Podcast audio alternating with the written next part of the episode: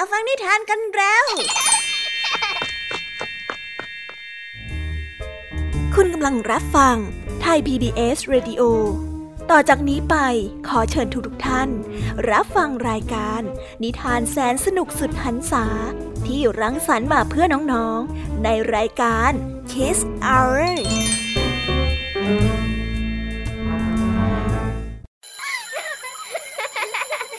โรงเรียนเลิกแล้ว กลับบ้านพร้อมกับรายการ Kiss Hours โดยบรรยาชยโย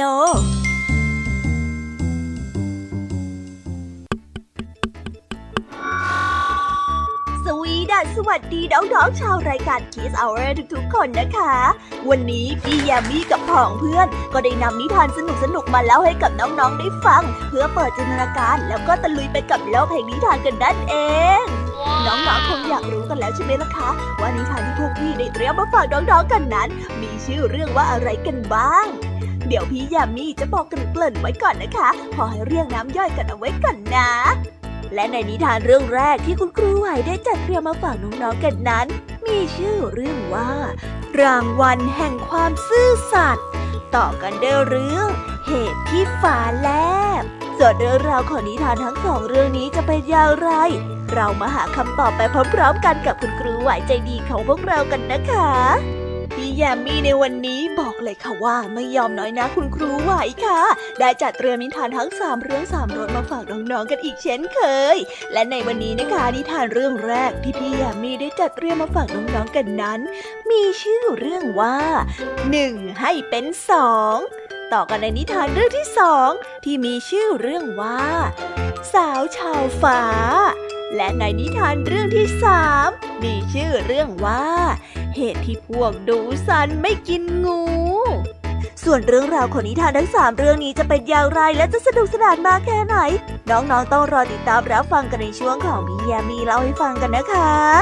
นิทานสุภาษิตในวันนี้ค่ะ ลุงทองดีกับเจ้าจ้อย ก็ได้เตรียมสำนวนมาฝากพวกเรากันอีกเช่นเคย ซึ่งในวันนี้นะคะมากันในสำนวนที่ว่า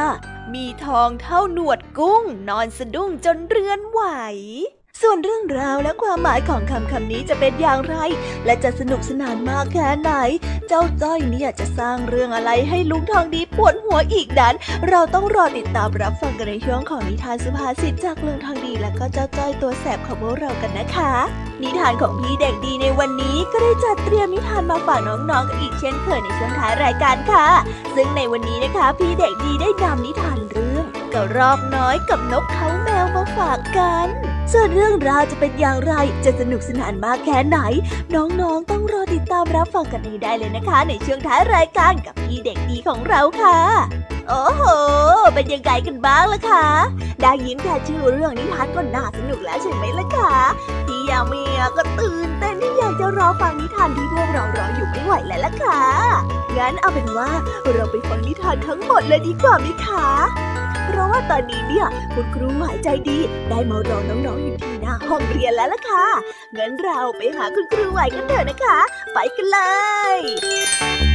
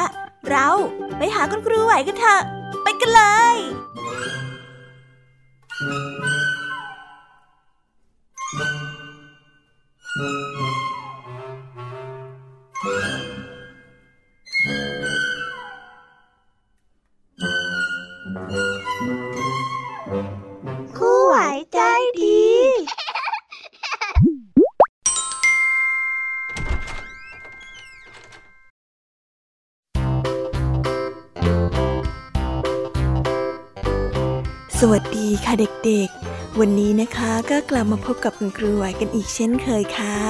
และแน่นอนนะคะ ว่ามาพบกับคุณครูไหวแบบนี้ ก็ต้องมาพบกับนิทานที่แสนสนุกด้วยกันทั้งสองเรื่อง และในวันนี้คุณครูไหวได้จัดเตรียมนิทานที่แฝงไปด้วยแง่คิดคติสอนใจมาฝากเด็กๆ กันค่ะ และในนิทานเรื่องแรก ที่คุณครูไหวได้จัดเตรียมมาฝากกันนั้น มีชื่อเรื่องว่า รางวัลแห่งความซื่อสัตย์ ส่วนเรื่องราวจะเป็นอย่างไร และจะสนุกสนานมากแค่ไหน เราไปติดตามรับฟังพร้อมๆกันได้เลยค่ะ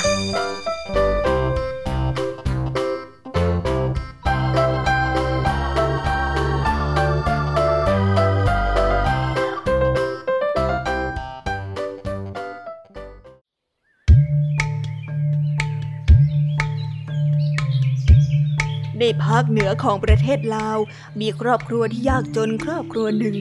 มีอยู่ด้วยกันสามคนพ่อแม่และลูก ครอบครัวนี้เป็นครอบครัวที่ยากจน ไม่มีทรัพย์สมบัติที่มีค่าอะไร นอกจากขวานเก่าๆเล่มหนึ่งเท่านั้น ทุกเช้าสองสามีภรรยาจะเข้าไปตัดปืนในป่า เพื่อเอาออกมาขาย และกลับบ้านเมื่อถึงเวลาเย็นหากินเลี้ยงชีพอยู่อย่างนี้ ทุกวันทุกวัน วันหนึ่งเมื่อตัดฟืนพอแก่ความต้องการแล้ว ทั้งสองจึงได้วางขวานไว้ใกล้ๆกับกองฟืน แล้วเข้าไปเอาเถาวันในป่าลึก เพื่อที่จะเอาเถาวันเหล่านั้นมามัดกับฟืนเอาไว้ สองสามีภรรยาได้เดินลับหายไปไม่นานนัก เจ้าเมืองพร้อมกับคนที่ติดตามอีกสองคนได้เดินผ่านมาทางนั้นพอดีคนที่เดินมากับเจ้าเมืองนั้น คนหนึ่งได้ถือขวานทอง อีกคนหนึ่งนั้นถือขวานเงิน เมื่อเจ้าเมืองได้แลเห็นขวานเก่าคำคร่าของทั้งสองสามีภรรยาเข้าให้ ก็ได้สั่งให้เขาเอากลับไปด้วย เมื่อสองสามีภรรยากลับมาไม่เห็นขวานก็ใจหาย ทั้งสองได้พากันนั่งร้องไห้ เพราะว่าขาดขวานไปเสียแล้ว เขาไม่มีเครื่องมือทำมาหากินเลย เท่ากับตัดอาชีพของตัวเอง และก็ไม่มีงานทำไปเลยขณะที่ทั้งสองกำลังกร่ำกรวนอยู่นั่นเอง เจ้าเมืองและบริวารก็พากันเดินกลับมาทางนี้อีก เจ้าทั้งสองคนมีความยุ่งยากใจอะไรหรือ ถึงได้พากันร้องไห้อยู่เช่นนี้ มีอะไรบอกข้าได้นะ เจ้าเมืองได้เอ่ยถามขึ้น ทั้งสองจึงได้ตอบไปว่าข้าแต่ท่านเจ้าเมืองข้านะมีขวานอยู่เพียงเล่มเดียว แล้วมันก็ได้หายไปแล้ว เราไม่มีอะไรใช้ทำมาหากินอีกแล้วเจ้าค่ะเจ้าเมืองได้ฟังดังนั้น เจ้าเมืองจึงได้พูดไปว่า ฉันคิดว่าฉันได้เจอกับขวานของพวกเจ้านะ่ะ ใช่เล่มนี้ไหมล่ะ พูดแล้วเจ้าเมืองก็ได้สั่งให้คนติดตามที่ถือขวานเงินและขวานทองมา ส่งให้กับคนตัดฟืน ขวานเล่มนี้ไม่ใช่ของเรา ไม่ใช่เล่มนี้ขอรับ ไม่ใช่ คนตัดฟืนได้ปฏิเสธ เจ้าเมืองได้สั่งให้เอาขวานทองมา แล้วส่งให้คนตัดฟืนอีกครั้ง สองสามีภรรยากับร้องไห้มากขึ้น พลางพูดว่า โอ้ยขวานทองเล่มนี้ก็ไม่ใช่ของเรา ของเราอะเป็นขวานเก่า เป็นขวานเหล็กด้ามไม้ เรามีเพียงแค่เล่มเดียวเท่านั้นเจ้าค่ะ เมื่อเจ้าเมืองได้เห็นความซื่อสัตย์ของทั้งสองคนเช่นนั้น ก็สั่งให้คืนขวานเหล็กแก่คนตัดฟืนไป เจ้าเมืองก็ได้ให้ทั้งสองขวานนั้น กับสองสามีภรรยานี้ เพื่อเป็นการตอบแทน เพราะทั้งสองขวานนั้นมีมูลค่ามากเลยทีเดียว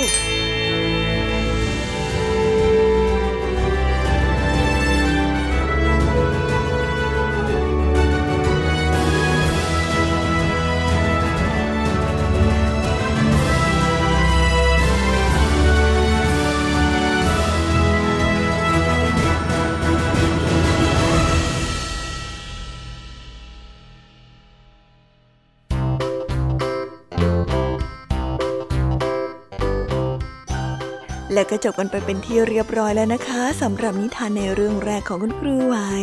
เป็นไงกันบ้างคะเด็กๆ สนุกกันหรือเปล่าคะ ถ้าเด็กๆสนุกกันแบบนี้เนี่ยงั้นเราไปต่อกันในนิทานเรื่องที่สองของคุณครูไหวกันต่อเลยนะ ในนิทานเรื่องที่สองของคุณครูไหว คุณครูไหวขอเสนอนิทานเรื่อง เหตุที่ฟ้าแลบ ส่วนเรื่องราวจะเป็นอย่างไร เราไปติดตามรับฟังกันในนิทานเรื่องนี้พร้อม ๆ กันเลยค่ะ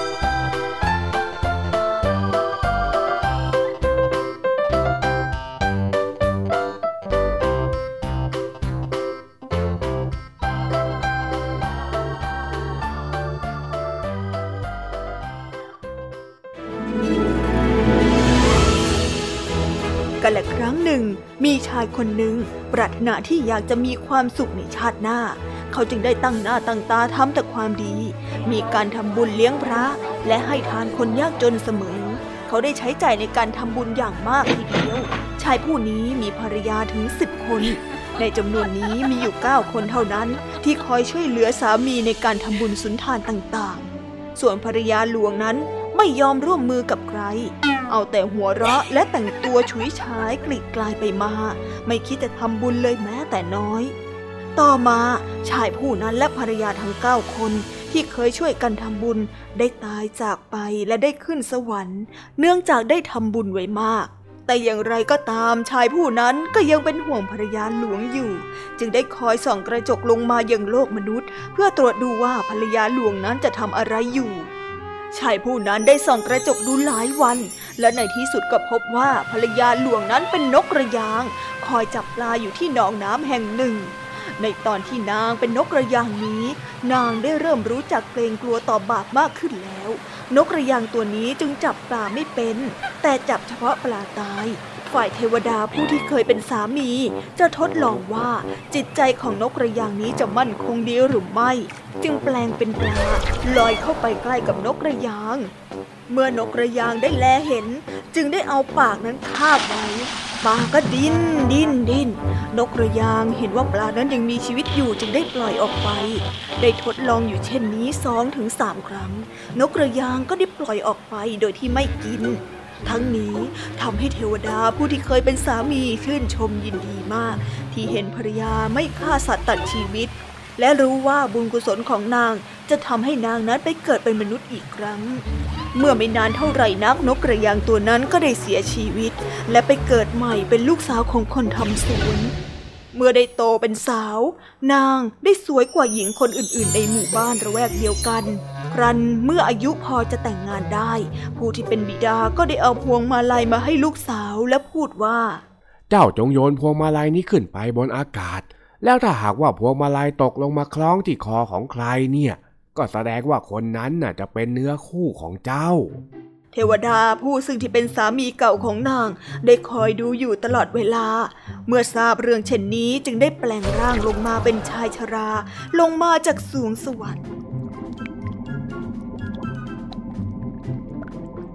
เมื่อหญิงสาวได้โยนพวงมาลัยขึ้นไปบนอากาศ พวงมาลัยได้หล่นลงมาคล้องที่คอของชายชรา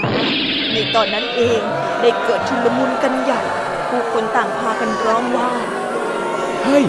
เจ้าคนแก่หลังโก่งคนเนี้ย แกคิดว่าแกจะคู่ควรกับสาวงามเหมือนดอกไม้แรกแย้มเช่นนี้เหรอ แกน่ะแก่แล้ว มาจากไหนก็กลับไปทางนั้นไป หญิงสาวได้ยื่นมือให้กับชายชาราได้จับ แล้วทั้งคู่ได้เหาะขึ้นไปบนอากาศ ปล่อยให้ผู้คนในงานนั้นอ้าปากมองอย่างโกรธแค้น ฝ่ายผู้ที่เป็นพ่อไม่รอช้าคว้าปืนมายิงทันที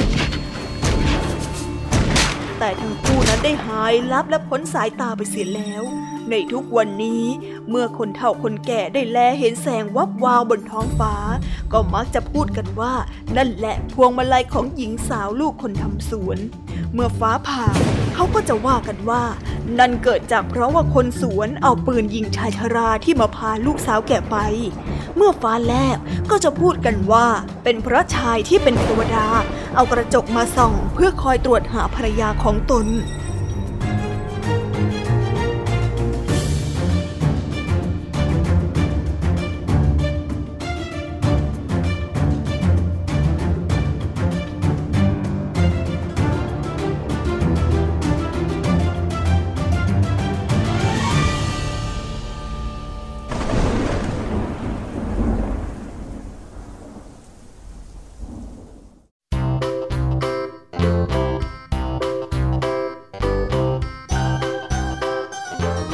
แล้วก็จบกันไปเป็นที่เรียบร้อยแล้วนะคะสำหรับนิทานทั้งสองเรื่องของคุณครูไหว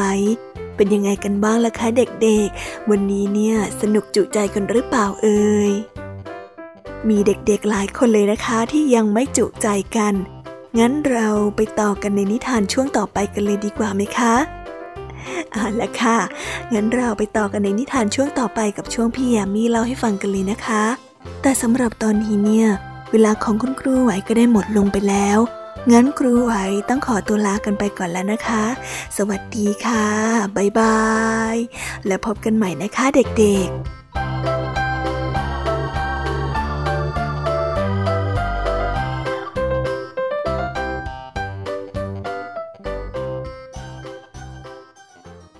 จัดใหญ่ให้เยอะ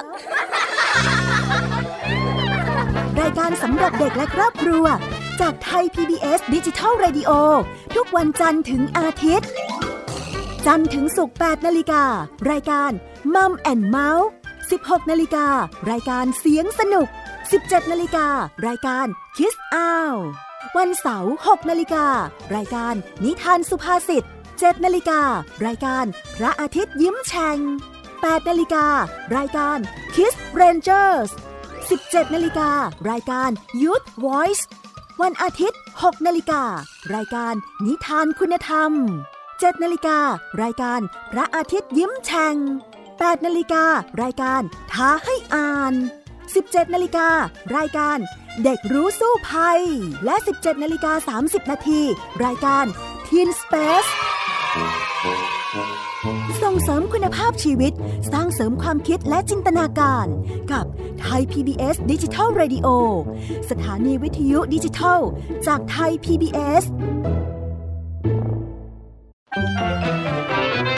สบัดจินตนาการ สนุกกับเสียง เสริมสร้างความรู้ในรายการ เสียงสนุก ทุกวันจันทร์ถึงวันศุกร์เวลา 16 นาฬิกาถึง 17 นาฬิกา ทางไทย PBS ดิจิทัล Radio รับเช้าวันใหม่ อย่างสดใสและมีความสุขกับพี่เหลือมและพี่ยีรับ ในรายการพระอาทิตย์ยิ้มแฉ่งทุกวันเสาร์อาทิตย์เวลา 7 นาฬิกาถึง 8 นาฬิกา ทางไทย PBS ดิจิตอล Radio ส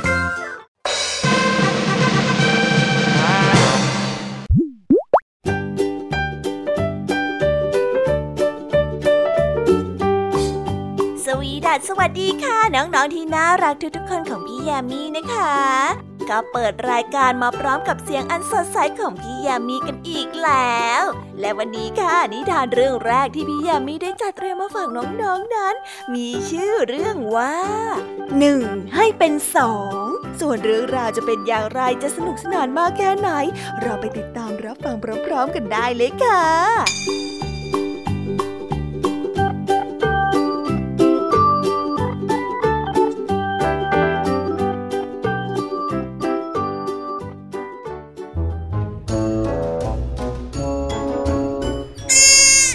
จงได้แบกถุงเข้าไปขโมยมะม่วงในสวนของเสือ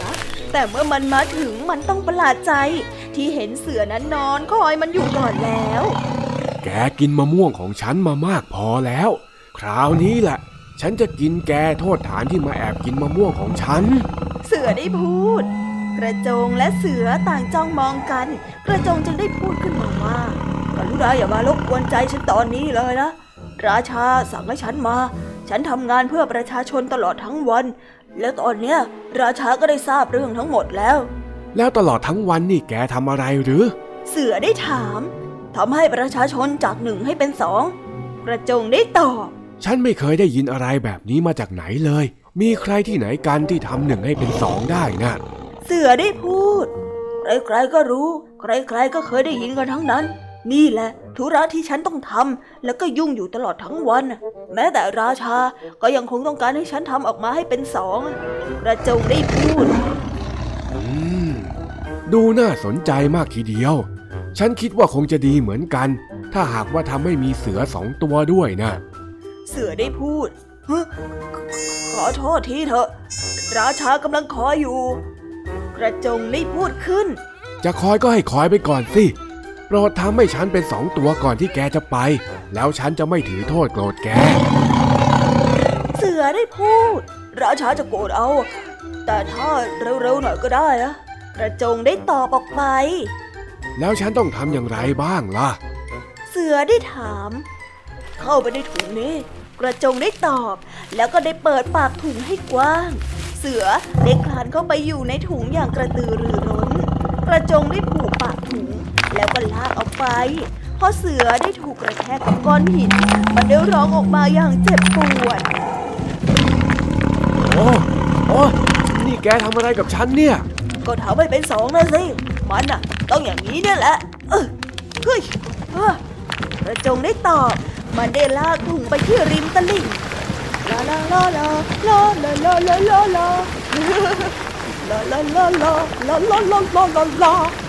กระจงได้ร้องเพลงแล้วได้เตะถุงอย่างหนักหน่วง เท่าที่มันนั้นจะเตะได้ โอ้ยนี่แกทำอะไรนะเสือได้ร้องเงียบเลยนะอย่าขัดขวางการกระทำสินะ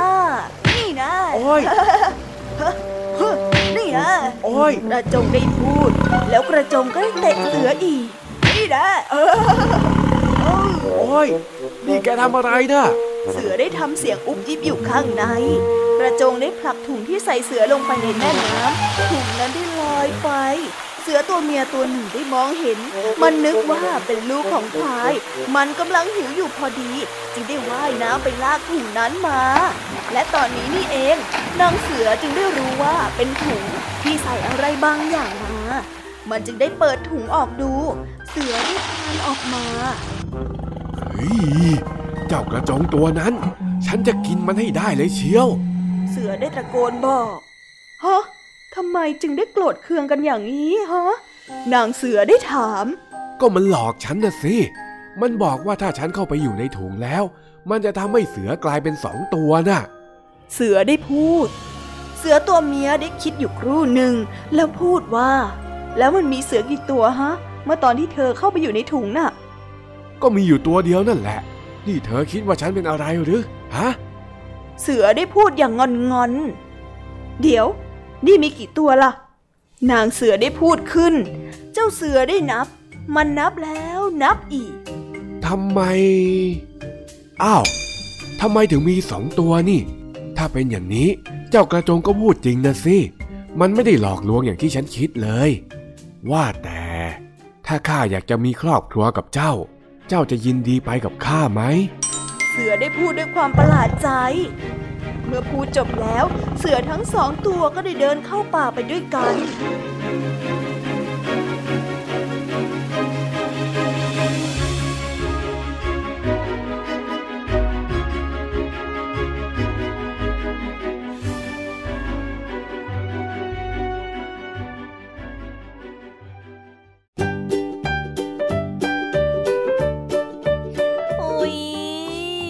บนิทานเรื่องแรกของพี่ยามีกันลงไปแล้วว่าเผอแป๊บแป๊บเดียวเอง แต่พี่ยามีรู้นะคะว่าน้องๆออย่างไม่จุใจกันอย่างแน่นอน พี่ยามีก็เลยเตรียมนิทานแนวเรื่องที่สองมาฝากเด็กๆกันค่ะ ในนิทานเรื่องที่สองนี้ มีชื่อเรื่องว่า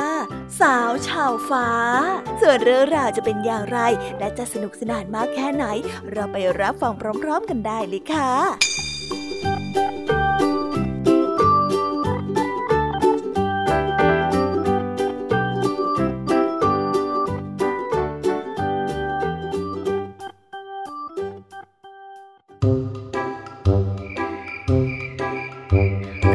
หนึ่ง พวกชาวฟ้าได้ลงมาที่เกาะอีเฟกและได้ถอดปีกวางไว้ ก่อนไปหาปลาตามชายฝั่งทะเล ในขณะนั้นมีชายคนหนึ่งแอบเห็นเขา เขาจึงได้หมายตาที่ที่พวกชาวฟ้านั้นเอาปีกไปวางไว้ เมื่อพวกชาวฟ้าออกไปไกลแล้ว เขาได้เข้ามาขโมยปีกมาคู่หนึ่ง แล้วเอาไปซ่อนไว้ที่ดงกล้วย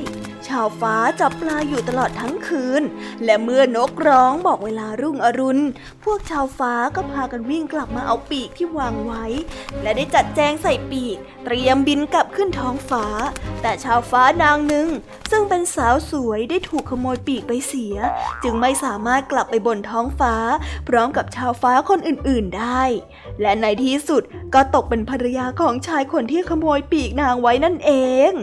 ทั้งคู่ได้อยู่ด้วยกันอย่างมีความสุข จนกระทั่งมีบุตรชายด้วยกันสองคน ผู้ที่เป็นพ่อคิดตั้งชื่อให้ลูกทั้งสอง แต่สาวชาวฟ้านั้นห้ามว่า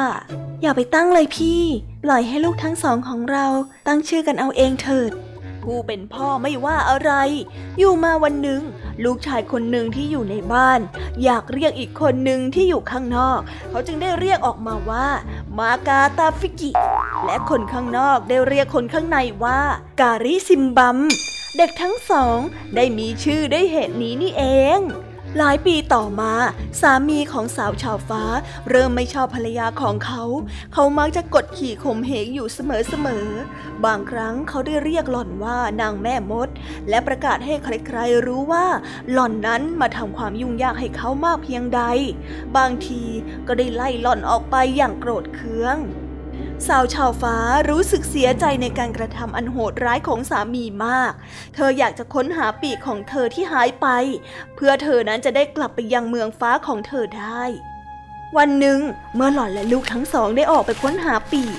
ลูกชายทั้งสองก็ได้เห็นสิ่งหนึ่งสวยงามมากซ่อนอยู่ในดงกล้วย จึงได้นำมาให้มารดา พอหล่อนได้เห็นก็แสนจะดีใจ เพราะเป็นปีกที่หายไปนั่นเอง เธอได้คิด ที่จะบินกลับไปยังเมืองฟ้า เธอจึงได้เล่าเรื่องราวต่างๆ ตั้งแต่ลงมาหาปลาและปีกนั้นได้ถูกขโมยไปให้กับลูกได้ฟัง และย้ำว่าคนที่ขโมยปีกไปนั่นก็คือพ่อของเด็กทั้งสองนั่นเองเมื่อหล่อนได้เล่าเรื่องให้ลูกฟังแล้ว ก็ได้ใส่ปีกร่ายเวทมนต์บินขึ้นไปในอากาศได้เหมือนนก เธอได้ลอยสูงขึ้นไปจนถึงฟ้า ส่วนลูกชายทั้งสองก็ได้พากันกลับบ้าน และได้เล่าเรื่องทั้งหมดที่เกิดขึ้นให้กับพ่อฟัง หลายปีผ่านไป ลูกชายทั้งสองของสาวชาวฟ้าก็ได้เติบโตขึ้น มีความเฉลียวฉลาดทำมาหากินจนร่ำรวยเป็นเศรษฐี พวกเพื่อนบ้านต่างพากันอิจฉาไปตามๆกัน และถึงแม้ว่าทั้งสองนั้นจะร่ำรวยมากก็ตาม แต่ก็ยังหาความสุขได้ยาก เพราะว่าพวกชาวบ้านต่างพากันด่าว่า ขุดเอาประวัติของเขามาประจาน หาว่าทั้งสองนั้นเป็นพวกต่างดาว เพราะพวกเขานั้นเป็นพวกผสมกับชาวฟ้า เมื่อทั้งสองได้ยินเช่นนั้นบ่อยๆเข้า ก็ทำให้ยิ่งคิดถึงแม่มากขึ้น วันหนึ่งทั้งสองได้เข้าไปในป่า ตั้งใจว่าจะยิงนก คนหนึ่งยิงธนูขึ้นบนท้องฟ้า ลูกธนูนั้นได้ไปปักที่ต้นไทรต้นหนึ่งบนท้องฟ้า ทั้งสองยิงธนูทยอยขึ้นไปทางเดียวกันหลาย ๆ ดอก และลูกธนูแต่ละดอกได้ไปเสียบต่อ ๆ กัน ลงมาคล้ายกับเชือก จนกระทั่งถึงพื้นดิน คนที่อยู่ใกล้กับลูกธนูจึงจับลูกธนูและดึงอย่างแรง แต่ลูกธนูนั้นก็ไม่หลุดออกจากกัน ลูกธนูได้ยึดติดกันแน่นเหมือนลูกโซ่ เขาจึงได้ไต่ขึ้นไปตามลูกธนู อีกคนหนึ่งก็ได้ไต่ตามขึ้นไปด้วย ในที่สุดทั้งสองก็มาถึงที่ต้นไทรบนท้องฟ้า และเมื่อไต่จากต้นไทรลงมาถึงพื้นแล้ว ทั้งสองก็ได้พบหญิงชราตาบอดคนหนึ่งกำลังทำอาหารอยู่ และได้มีมันเทศอยู่หกหัว ทั้งสองเคยได้ฟังแม่เล่าถึงเรื่องยายที่อยู่บนท้องฟ้ามาแล้ว ทั้งสองจึงได้คิดว่าหญิงชราตาบอดคนนี้คงไม่ใช่ใครอื่น คงเป็นยายของเขานั่นเอง ทั้งสองคิดที่จะขโมยมันเทศ จึงค่อยๆย่องเข้าไปแล้วหยิบเอามันเทศไปหัวหนึ่ง หญิงชาราได้นับมันเทศดู ก็รู้ว่าเหลือเพียงแค่ห้าหัวเท่านั้น แกจึงได้พูดขึ้นว่า บางทีลูกของลูกสาวของข้าคงจะมาเอาไปหัวหนึ่งเป็นแน่ๆเลยละเมื่อหญิงชราได้พูดเช่นนั้นแล้ว แกได้ร้องเรียกชื่อของทั้งสองคนขึ้นมาว่า มากาตาฟิกิกาลิสิบัมอยู่แถวนี้หรือลูกฮะสองพี่น้องได้ยินเสียงเรียกของตนก็ขานรับ และนึกว่ายายนั้นคงต้อนรับเขาทั้งสอง เมื่อเป็นเช่นนี้เรื่องยุ่งยากทั้งหลายก็ได้สิ้นสุดลง ยายตาบอดได้ให้มันเทศ และอ้อยแก่เขาทั้งสอง ให้กินอย่างอิ่มหนำสำราญทีเดียว แล้วทั้งสองได้เอาเปลือกอ้อยกี่ตาของยาย จนตาของยายทั้งสองนั้นลืมขึ้นมามองเห็นได้อีกครั้ง ยายดีใจมากที่หลานนั้นทำให้แกมองเห็นสิ่งต่างๆ ได้อีกครั้ง สองพี่น้องได้พักอยู่บนท้องฟ้าไม่นานนัก ก็ได้คิดอยากจะกลับมายังพื้นดินอีก ทั้งสองจึงได้ทำตะกร้าขนาดใหญ่ใบหนึ่ง เอาเป็ด เอาไก่และพวกพืชทั้งหลายที่อยู่บนเมืองท้องฟ้าใส่ตะกร้า แล้วช่วยกันย่อนตะกร้าลงมา ในครั้งนั้นบนโลกมนุษย์มีมันอยู่ชนิดเดียวเท่านั้น เมื่อทั้งสองพี่น้องได้นำพืชผักผลไม้ลงไปจากท้องฟ้าแล้ว จึงได้เกิดมันเพิ่มขึ้นถึง 27 ชนิด และมีสัตว์ต่างๆ เช่น เป็ด ไก่ หมู เลี้ยงกันแพร่หลายบนโลกมนุษย์ ต่อมาสองพี่น้องก็แต่งงาน และกลายเป็นต้นตระกูลของพวกชาวเกาะอีเซน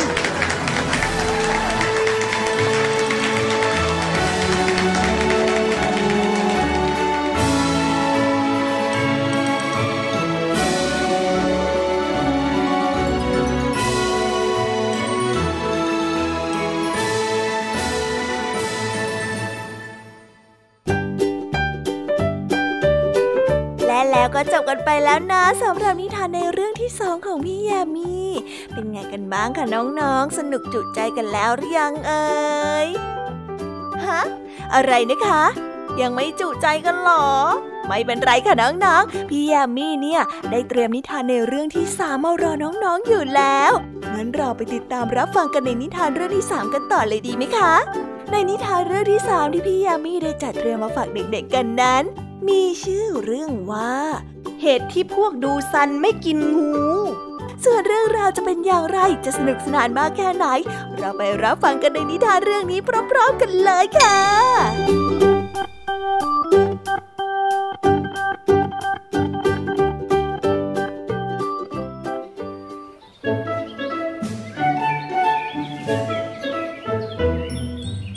กาละครั้งหนึ่ง มีชายคนหนึ่งในหมู่บ้านแคปซักในเบอร์เนียว ได้แต่งงาน หลังจากที่ได้แต่งงานไปไม่นานเท่าไหร่นัก ภรรยาของเขาก็ได้ให้กำเนิดบุตรออกมา แต่ถ้าว่าไม่ใช่คน แต่กลายเป็นงู เมื่องูนั้นได้เติบโตขึ้น ภรรยาก็ได้คลอดบุตรอีกคนหนึ่ง คราวนี้เป็นหญิง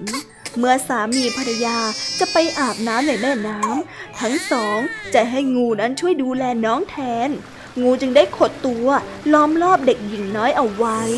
เมื่อพ่อแม่ได้กลับมาจากการอาบน้ำแล้ว มันจึงได้เลื้อยขึ้นไปนอนอยู่บนชั้นที่เก็บข้าว งูได้ปฏิบัติอยู่อย่างนี้เป็นเวลานาน จนมันได้เติบโตขึ้น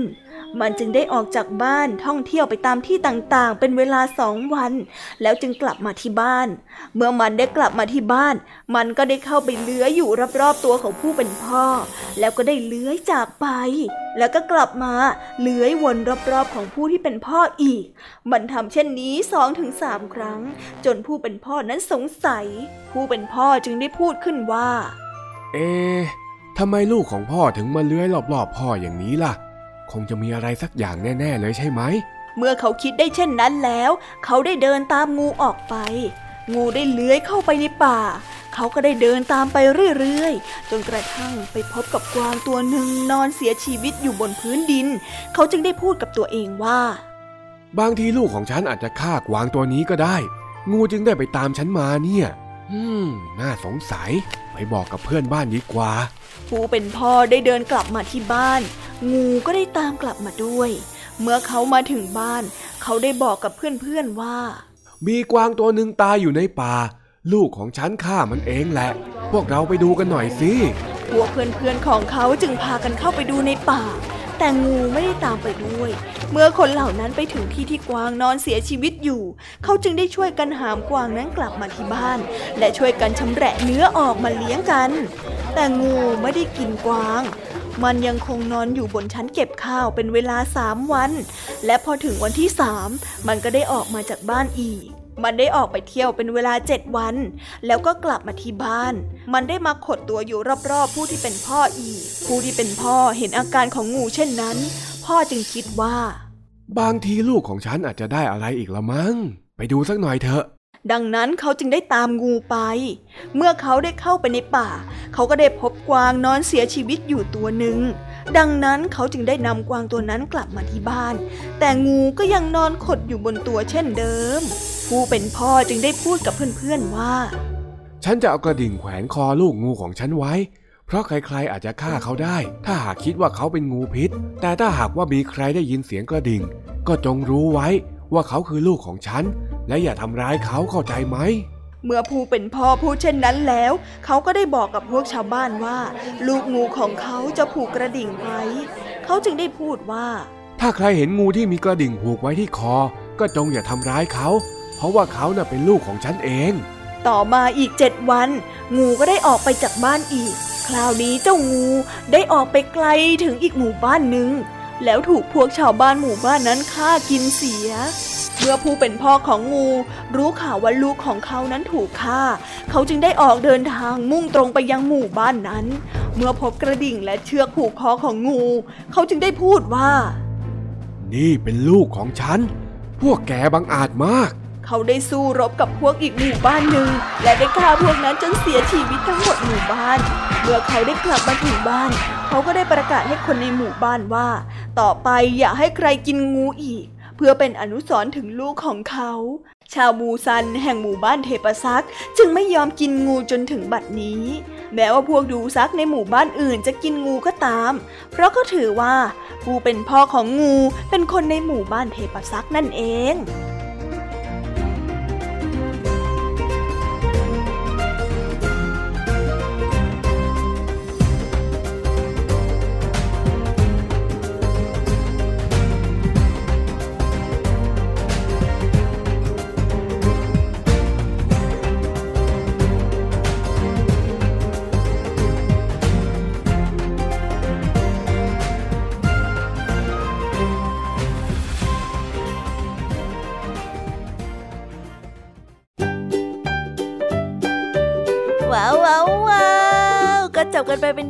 ร้อยแล้วนะคะสำหรับนิทานของพี่ยามีเป็นไงกันบ้างคะเด็กๆ ได้ข้อคิดหรือว่าคติสอนใจอะไรกันไปบ้าง อย่าลืมนำไปเล่าให้กับเพื่อนๆที่โรงเรียนได้รับฟังกันด้วยนะคะ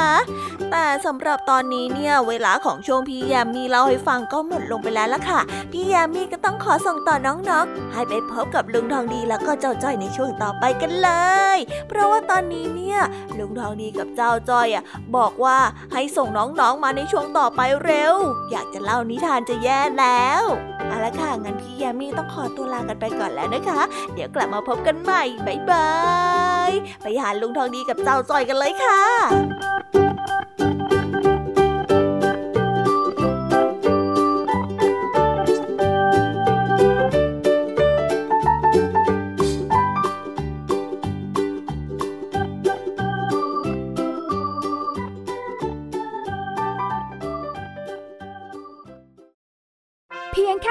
มาร์ทโฟน ก็ฟังได้ไทย PBS ดิจิทัล Radio สถานีวิทยุดิจิทัลจากไทย PBS เพิ่มช่องทางง่าย ๆ ให้คุณได้ฟังรายการดีๆ ทั้งสดและย้อนหลัง ผ่านแอปพลิเคชันไทย PBS Radio หรือ World Wide Web ไทยพีบีเอส radio com ไทยพีบีเอสดิจิทัล radio infotainment for all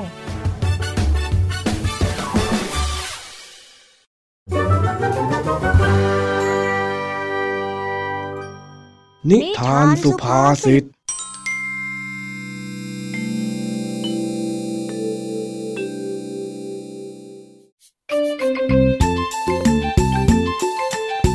เหตุเกิดที่โรงเรียน เมื่อเจ้าแดงจอมอวด ได้ใส่นาฬิกาใหม่มาอวดเจ้าสิงกับเจ้าจ้อย แต่ด้วยความที่เจ้าสิงและเจ้าจ้อยไม่ได้สนใจนัก จึงทำให้เจ้าแดงตื้อที่จะพูดถึงคุณสมบัติของนาฬิกา จนทำให้เจ้าจ้อยหมดความอดทน เจ้าใจเจ้าเสียง เองโดนนาฬิกาที่ข้าใส่สิ เห็นไหมเห็นไหมเห็นไหมเห็นไหมเห็นไหมเออ เห็นแล้วเนอะนี่ไอ้สิงพักเที่ยงนี้เราไปเล่นเปตองที่สนามกันดีไหมวันเนี้ยสนามน่าจะว่างอยู่นะ โอ้ก็ดีเหมือนกันนะข้าอยากจะเล่นเหมือนกันว่าแล้วก็ไปกันเถอะอ้าวให้สนใจข้าหน่อยสินี่บอกเอ็งไม่ตื่นเต้นกับนาฬิกาใหม่ของข้าเลยเหรอ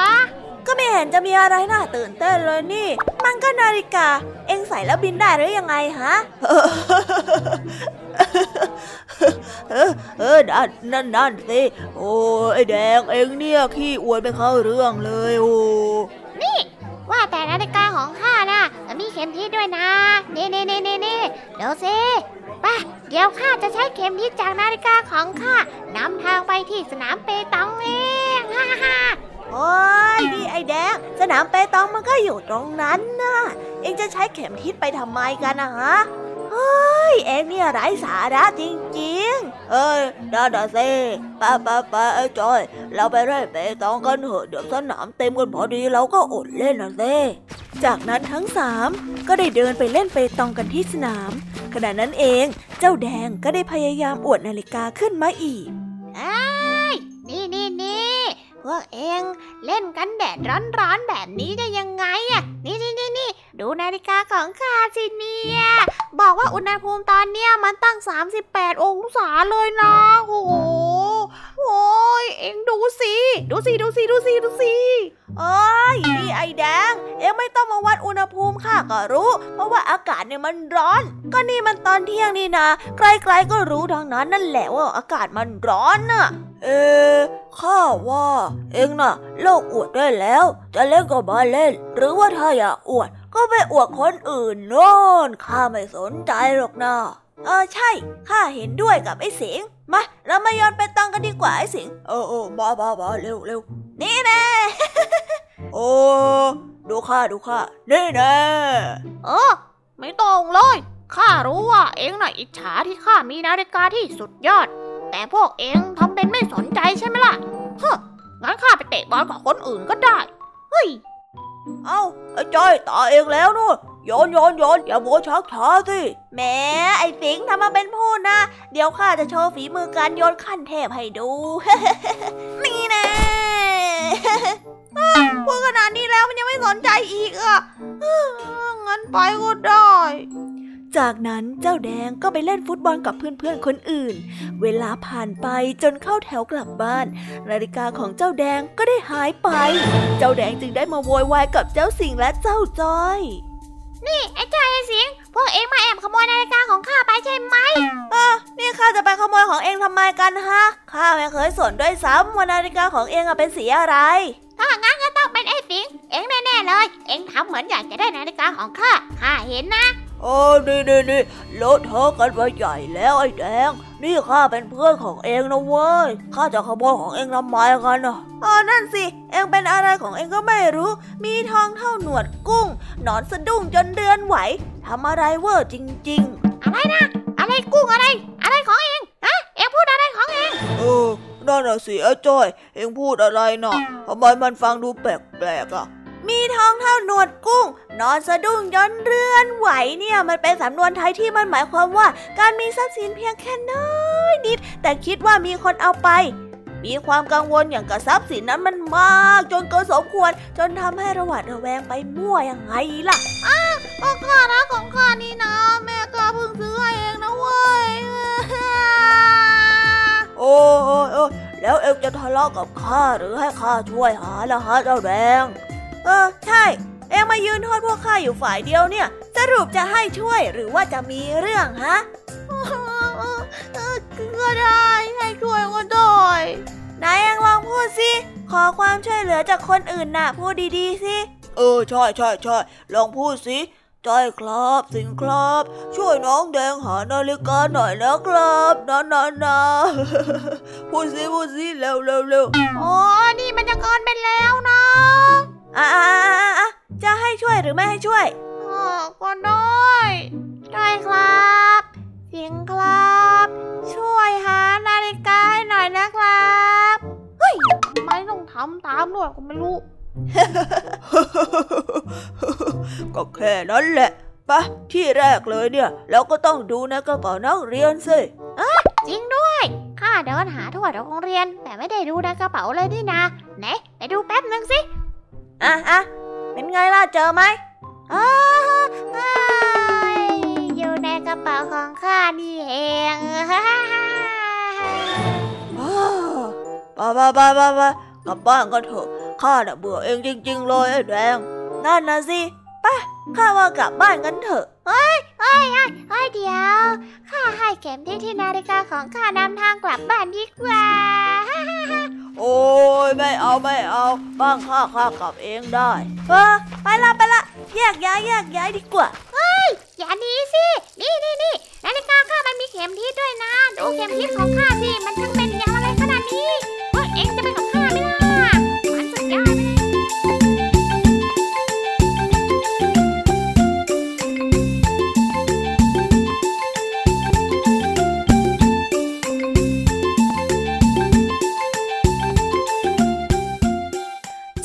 นะคะสำหรับนิทานสุภาษิตสนุกสนุกจากลุงทองดี แล้วก็เจ้าจอยจอบปัญหาของเรา แต่เดี๋ยวก่อนนะคะน้องๆอย่าเพิ่งรีไปไหนนะคะ เรายังมีนิทานแสนสนุกจากน้องเด็กดีมารอน้องๆอยู่แล้ว ถ้าน้องๆพร้อมกันแล้ว เราไปฟังนิทานจากพี่เด็กดีกันเลยค่ะ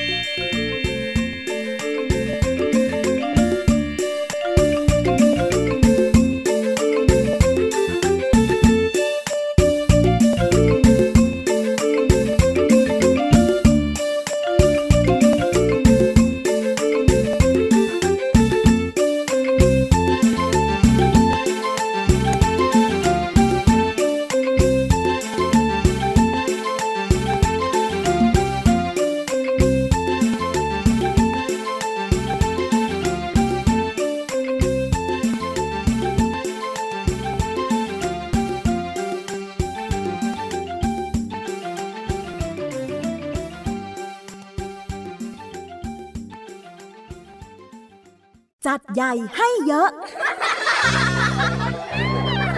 รายการสำหรับเด็กและครอบครัว จากไทย PBS ดิจิทัล Radio ทุกวันจันทร์ถึงอาทิตย์ จันทร์ถึงศุกร์8นาฬิกา รายการมัมแอนเมาส์16นาฬิกา รายการเสียงสนุก 17นาฬิกา รายการคิสอ้าววันเสาร์6นาฬิกา รายการนิทานสุภาษิต7นาฬิกา รายการพระอาทิตย์ยิ้มแฉ่ง 8นาฬิการายการ Kiss Rangers 17นาฬิการายการ Youth Voice วันอาทิตย์ 6นาฬิการายการนิทานคุณธรรม 7นาฬิการายการพระอาทิตย์ยิ้มแฉ่ง8นาฬิการายการท้าให้อ่าน 17นาฬิการายการเด็กรู้สู้ภัย และ 17นาฬิกา30นาทีรายการ Teen Space ส่งเสริมคุณภาพชีวิต สร้างเสริมความคิดและจินตนาการ กับไทย PBS ดิจิทัล Radio สถานีวิทยุดิจิทัล จากไทย PBS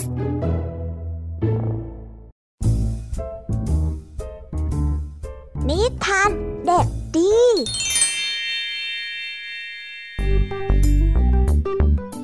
สวัสดีครับน้องๆวันนี้ก็กลับมาพบกับพี่เด็กดีกันอีกแล้ว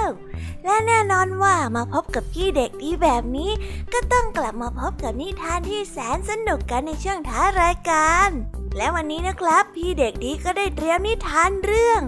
กระรอกน้อยกับนกเขาแมวมาฝากกัน ส่วนเรื่องราวจะเป็นอย่างไร ถ้าน้องๆออยากจะรู้กันแล้ว งั้นเราไปติดตามรับฟังกันได้เลยครับ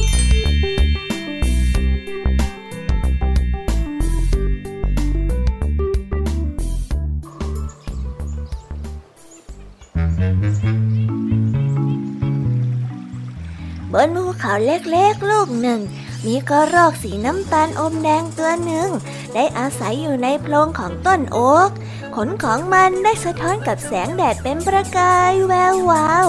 ช่วงนี้เป็นฤดูใบไม้ร่วง เจ้ากระรอกน้อยต้องรีบสะสมอาหารไว้ในฤดูหนาวในรังจึงมีผลไม้ต่างๆ ทั้งลูกสน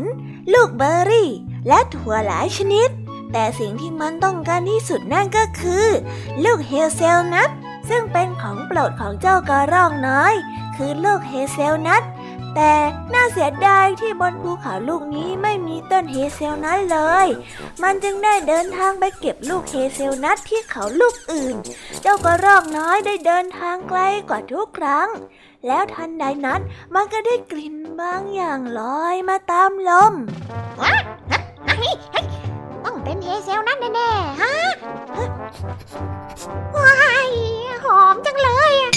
มันได้คิดและได้เดินตามกลิ่นนั้นไป ไม่นานก็ได้พบกับต้นเฮเซลนัทมันดีใจมาก และได้รีบไต่ไปตามกิ่งไม้อย่างตื่นเต้นนั่นนั่นนั่นนั่นนั่นไงเฮเซลนั่นจริงๆด้วยอะ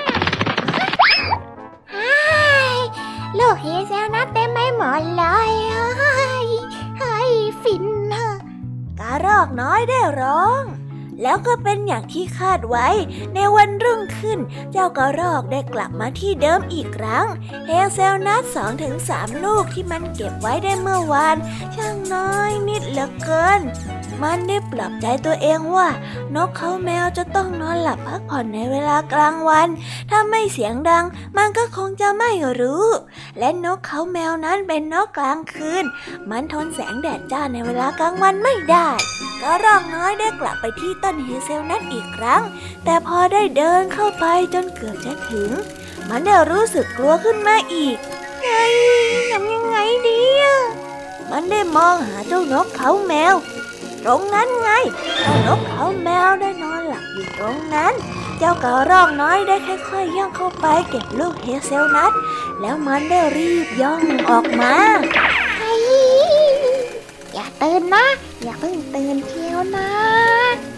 จ้านกเขาแมวรู้ว่ามีกระรอกเข้ามา แต่พระอาทิตย์นั้นทำให้มันลืมตาไม่ขึ้น มันรู้ว่าต้นเฮเซลนัทนั้นยังมีลูกอยู่อีกมากมาย แล้วรู้ว่าเจ้ากระรอกจะต้องกลับมาเอาอีกเป็นแน่ ซึ่งเจ้านกเขาแมวคิดถูกแล้ว เพราะว่าเจ้ากระรอกน้อยได้กลับมาที่นั่นอีกนับครั้งไม่ถ้วน เนื่องจากมันรู้ว่า พระอาทิตย์จะช่วยให้มันนั้นปลอดภัยจากเจ้านกเขาแมว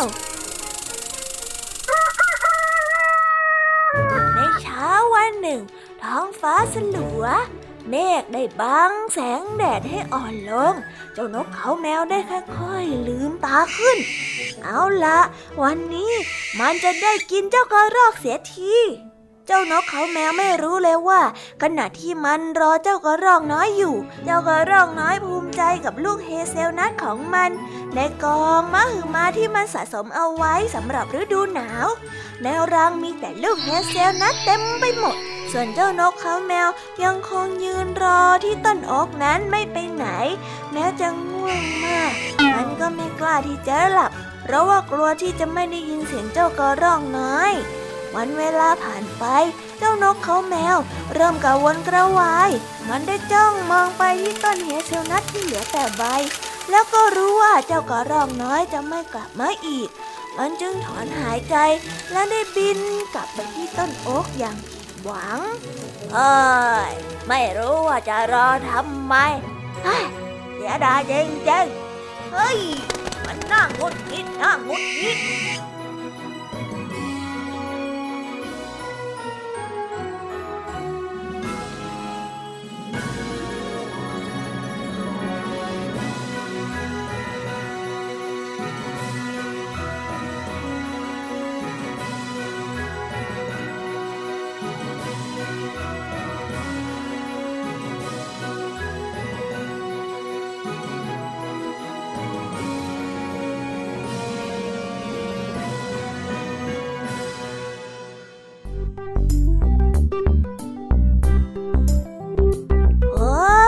ก็จบกันไปเป็นที่เรียบร้อยแล้วนะครับสำหรับนิทานของพี่เด็กดีในวันนี้ เป็นยังไงกันบ้างล่ะครับน้องๆ สนุกกันหรือเปล่าเอ่ยถ้าน้องๆสนุกกันแบบนี้ เอาไว้วันหลังพี่เด็กดีจะจัดเตรียมนิทานที่แสนสนุกแบบนี้มาฝากกันอีกนะครับ แต่สำหรับวันนี้เวลาของพี่เด็กดีก็หมดลงไปแล้ว พี่เด็กดีก็ต้องขอตัวลาน้องๆกันไปก่อน แล้วพบกันใหม่นะครับ สวัสดีครับ บายบาย เป็นเด็กดีของคุณพ่อคุณแม่นะครับ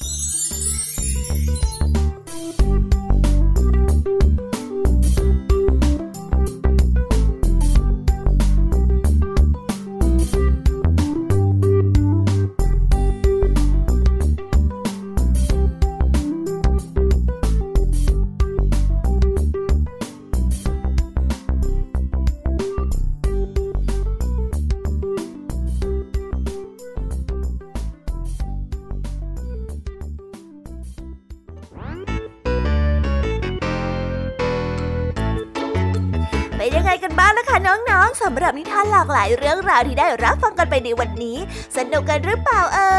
ย หลากหลายเรื่องราวที่ได้นำมาเนี่ย บางเรื่องก็ให้ข้อคิดสะกิดใจ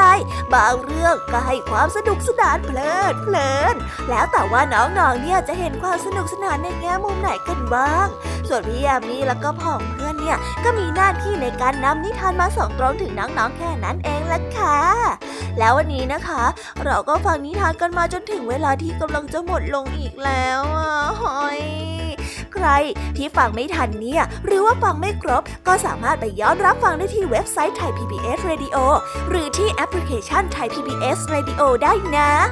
ถึงเวลาที่จะต้องกล่าวคำลาแล้วล่ะค่ะ พี่ยามีต้องคิดถึงน้องๆอีกแน่เลย แต่ไม่ต้องห่วงนะคะน้องๆ พี่ยามีเนี่ยขอสัญญาเลยว่า จะกลับมาพบกันใหม่พร้อมกับนิทานที่แสนสนุกแบบนี้กันอีกแน่นอนค่ะน้องๆ อย่าลืมนำข้อคิดดีๆ ที่ได้จากการรับฟังนิทานที่แสนสนุกของคุณครูไหว พี่ยามีลุงทองดีแล้วก็เจ้าจ้อย และก็นิทานจากพี่เด็กดีในวันนี้ไปใช้กันด้วยนะคะเด็กๆ เอาไว้พบกันใหม่ในวันพรุ่งนี้นะสำหรับวันนี้พี่ยามีต้องขอตัวลากันไปก่อนแล้วล่ะค่ะ สวัสดีค่ะ บ๊ายบายนะคะน้องๆ และพบกันใหม่ค่ะ